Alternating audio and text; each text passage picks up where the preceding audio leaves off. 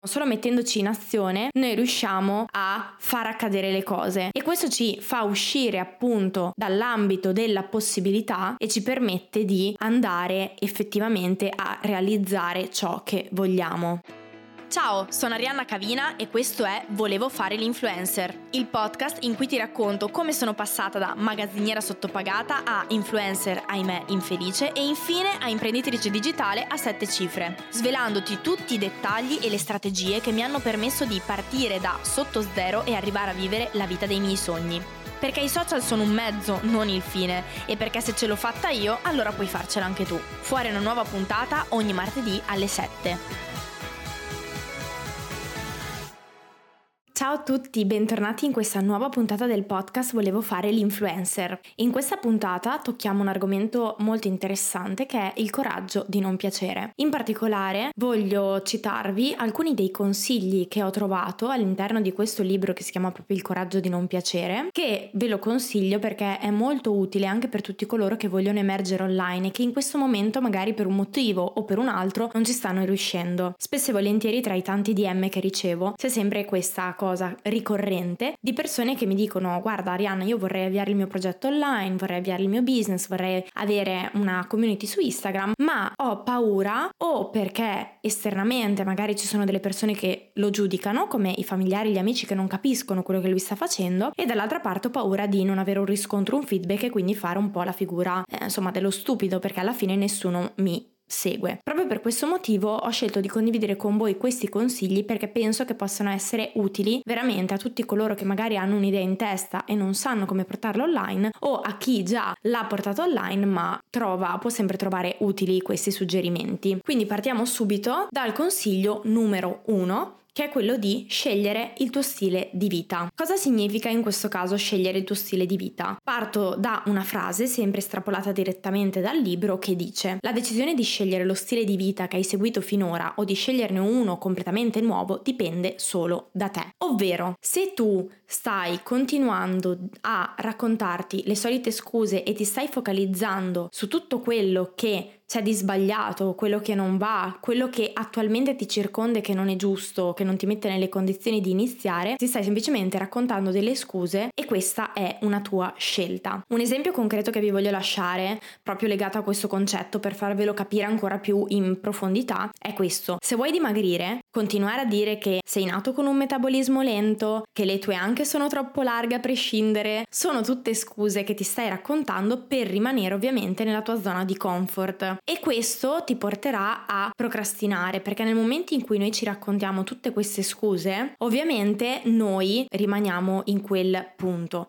anche perché il nostro cervello tendenzialmente cerca di tutelarci, cerca di farci rimanere all'interno della nostra zona di sicurezza, quindi il nostro cervello nel momento in cui noi facciamo delle azioni diverse da quelle che sono le nostre abitudini, cerca subito di metterci ai ripari, in un qualche modo farci tornare indietro perché il cambiamento è difficile. Questa è una cosa che magari non sempre viene detta però per cambiare ci vuole coraggio, per cambiare è necessario affrontare delle difficoltà, qualsiasi cambiamento noi vogliamo affrontare e questo vale ovviamente anche per chi vuole avviare una propria attività online, quindi io vi ho fatto l'esempio del se vogliamo dimagrire perché può valere per tutte le aree, però nel caso dell'attività online anche questo ovviamente incide. Io per esempio, sempre tornando alla mia storia personale, quella che è stata la mia esperienza, mi raccontavo continuamente che non ero abbastanza competente, non ero abbastanza credibile, perché non avevo una laurea ed ero convinta che non avendo una laurea, un attestato che potesse dire sì, Arianna è un Instagram coach verificata, che poi tra l'altro non esiste una laurea in questo settore, io non potessi iniziare nessun tipo di percorso. In più ero convinta che non avendo degli aiuti economici non sarei mai riuscita ad arrivare da nessuna parte. Quindi avevo tutte queste convinzioni limitanti e io sceglievo di rimanere in questo stile di vita, quindi sceglievo di continuare a raccontarmi tutte queste cose ogni santo giorno, finché a un certo punto ho scelto in maniera consapevole di uscire dal mio guscio e ho iniziato a informarmi su quelle che erano le possibilità. E ovviamente qui tutto è cambiato, quindi quando è che c'è la trasformazione? C'è la trasformazione nel momento in cui noi iniziamo intanto a raccontarci una storia diversa, quindi a capire che tutte quelle che spesso e volentieri sono delle storie che ci raccontiamo non sono reali, quindi sono solo nella nostra testa. Il fatto di non avere una laurea era una cosa che mi raccontavo io per rimanere lì, ero consapevole del fatto che non esistesse una laurea per il lavoro che stavo andando a svolgere, così come avere degli aiuti economici era una storia che mi raccontavo per rimanere in questa zona di comfort. Nei momenti in cui mi sono andata a informare, quindi e ho capito che queste informazioni non avevano delle fondamenta reali, ho cambiato mentalità e ho iniziato a focalizzarmi su quelle che erano le azioni che mi avrebbero poi portato a realizzare appunto la mia attività. Il secondo consiglio è finché vivi in questo modo, restando nell'ambito della possibilità, se solo succedesse questo o quello, non riuscirai mai a cambiare. Quello che facciamo spesso, tendiamo a delegare un'azione futura a un'azione futura ed esterna al nostro controllo la nostra vita. Anche qui un esempio concreto che vi posso fare è se solo avessi più persone che mi seguono sui social potrei iniziare a vendere qualcosa Oppure, se solo avessi più coraggio inizierei a lavorare online. Ma anche queste sono tutte scuse che ci raccontiamo e che ci impediscono di cambiare e ci faranno rimanere fermi in un vortice di possibilità che però non si concretizzerà mai. E anche qui basta andare a vedere quello che stiamo dicendo per capire che non sono reali queste cose, perché se solo avessi più persone che mi seguono sui social, per esempio, potrei iniziare a vendere qualcosa, non è reale perché nel momento in cui noi iniziamo a fare, quindi iniziamo a pubblicare costantemente, eccetera, che arrivano le prime persone di conseguenza queste persone possono diventare subito clienti. O anche se solo avessi il più coraggio inizierei a lavorare online, anche qui c'è da dire che il coraggio viene facendo l'azione, non nasce per caso. Molto spesso noi pensiamo che eh, il coraggio sia una dote innata che alcune persone hanno e che altre non hanno. Non è vero, il coraggio viene facendo le cose, anche perché vi posso assicurare, per chi non mi conosce lo scoprirà adesso, io sono una persona estremamente fifona. Ho sempre avuto tanta paura di fare tante cose e tuttora quando faccio qualcosa che è fuori dalla mia zona di comfort, io veramente la faccio contro voglia. Poi dopo, una volta finita, sono contenta di averla fatta, però per me è molto difficile. Io, ad esempio, quello che mi fa uscire completamente dalla mia zona di comfort è salire sul palco e fare uno speech. E ultimamente, per mia grande fortuna, sono arrivate sempre più proposte di partecipare ad eventi come speaker dal vivo. E ovviamente Ovviamente questo ha messo a dura prova me stessa e io sono veramente dovuto uscire dalla zona di comfort. Solo mettendoci in azione noi riusciamo a far accadere le cose e questo ci fa uscire appunto dall'ambito della possibilità e ci permette di andare effettivamente a realizzare ciò che vogliamo. Il terzo consiglio è quello di smettere di vivere per soddisfare le aspettative altrui. Wow, quanto è importante e quante poche persone riescono a fare effettivamente questa cosa. Quasi tutti pensiamo che soddisfare le aspettative degli altri sia un mezzo per ottenere la loro approvazione. E io mi ci metto in mezzo. Da ragazzina avevo cambiato quasi il mio modo di fare, ero diventata molto più pacata, ero sempre molto attenta a quello che facevo perché volevo continuamente l'approvazione di mia mamma. Oppure mm, anche poi crescendo eh, avevo iniziato ad avere determinati atteggiamenti con alcune amiche o alcune persone a me care solo perché volevo la loro approvazione e questo andava contro la mia natura perché io mi stavo, cam- stavo cambiando per potermi sentire più amata da loro, ottenere la loro approvazione, ma questo ovviamente faceva stare male me, perché se noi viviamo in modo da soddisfare le aspettative altrui, è come se affidassimo la nostra vita agli altri, mentiamo a noi stessi e andiamo a mentire a coloro che ci circondano in un qualche modo. E quando capiamo questa cosa, vediamo anche tutto questo procedimento in maniera diversa, cioè iniziamo a capire che è sbagliato vivere per soddisfare le aspettative altrui, perché prima di tutto noi